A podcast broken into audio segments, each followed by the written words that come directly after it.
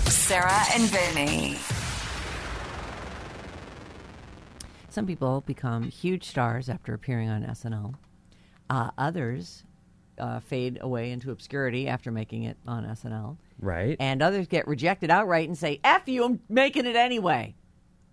So here are some examples Jim Carrey. Jim Carrey auditioned in 1980 at 18 years old. And they went, nah. It would be another 10 years before he got on In Living Color. And just that show was Jim Carrey. I, he was amazing on that show. Mm-hmm. He didn't need SNL. But how funny to think that. I wonder if that's like a huge regret of Lorne Michaels. Like, I I'm coulda sure had he looked Jim at the Carrey. Mm. kid and was like, "You're not ready." You know, I'm sure he's just flailing like a maniac. I mean, think about that. You could look at someone and go, "They have the raw talent, but I can't put them on right now. They're not ready." And at an 18 year old, you are you're a little pinhead. Yeah. you have your little boy face still. I wonder if that's why You look like Brock Purdy. they took uh, Pete Davidson. That's because- our new quarterback. Yeah, He's he's tiny. just a child. It's little boy. unbelievable how young So he don't looks. break him. He's got some growing to do. Be still, nice you to guys. him, you defensive boys from Yeah. the. Oh, that's the Buccaneers this week, by the way, at home. That's a tough I mean, defense. here. Sorry, you were saying. No, I'm just, I got you know, distracted so with Brock excited Purdy. about the Bucks game. I know. You go on.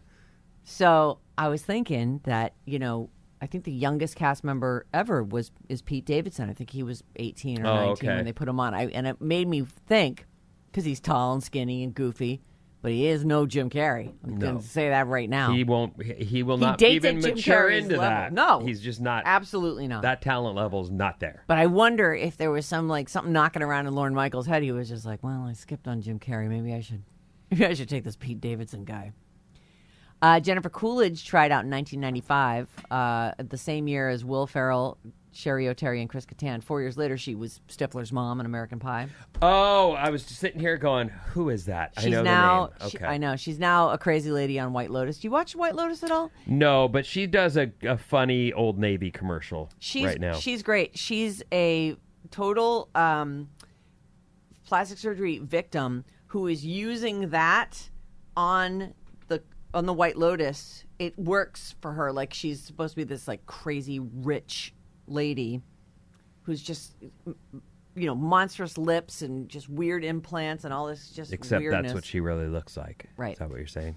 Yeah, they were like, "Yeah, you, you're going to be perfect for this po- this part," and she is. She, and I think she's the only character that's in the second season as well as the first season. What is White Lotus about? It's about a hotel chain called the White Lotus Hotel Chain. So the first one is in Hawaii, and that it was excellent. And I'm only a couple of episodes into the second one, which is in Italy.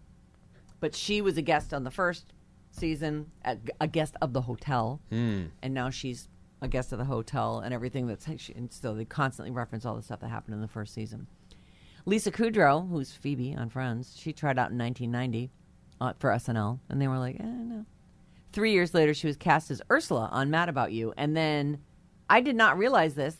She played Ursula's sister, Phoebe, on Friends. So oh, they- the name stayed. Well, her sister's name, yeah, she would, instead Right. of being Ursula, I don't know, she's got a twin sister named Ursula. I can't remember. Oh, In you the- don't in the remember show the she twin does, sister yeah. on Friends? Oh, was Ursula was the twin sister? Yeah, she was the one that was going. That wasn't it. Sean Penn's ar- s- Oh, arc. yeah. Oh, yeah. Wasn't Sean Penn into the sister, but then met Lisa Kudrow or Phoebe, and Phoebe was nice, but Ursula was mean. Oh. I don't remember it all, but I, I I get why you're you know vague on it, but I think that's what it was. The So that sister was a character from Mad About You that they just sort of brought over. That's hilarious. I love tie-ins like that. well, it's just Phoebe's twin sister, Right. Who knew? but they used the name. The name s- remained. right. Gina Davis auditioned in 1984 between Tootsie and The Fly. You know, I said, nah. I think that if you were young and you had that designs on SNL, like that was the goal, there are there are sort of I don't want to say uh, farm leagues, but didn't a lot of people come out of that Chicago's second city? You know, that's where Stephen Colbert started, and he auditioned for SNL in 1992, and they went, no, thanks. Nope.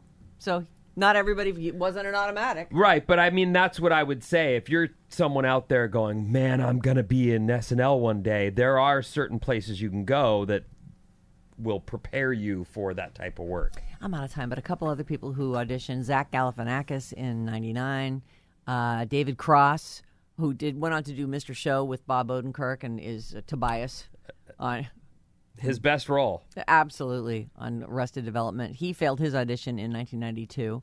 Tiffany Haddish tried out in thir- 2013. Kevin Hart auditioned in the early 2000s. He did? Yeah, and they said nah. Some of these cats get in by doing characters, others they just do stand up. Right. They come in and do stand and Kevin Hart can do that. Ellie Kemper, who was uh, on The Office, she tried out in 08 and she got The Office the next year. So it was good that- Alice at 97.3's Sarah and Vinny.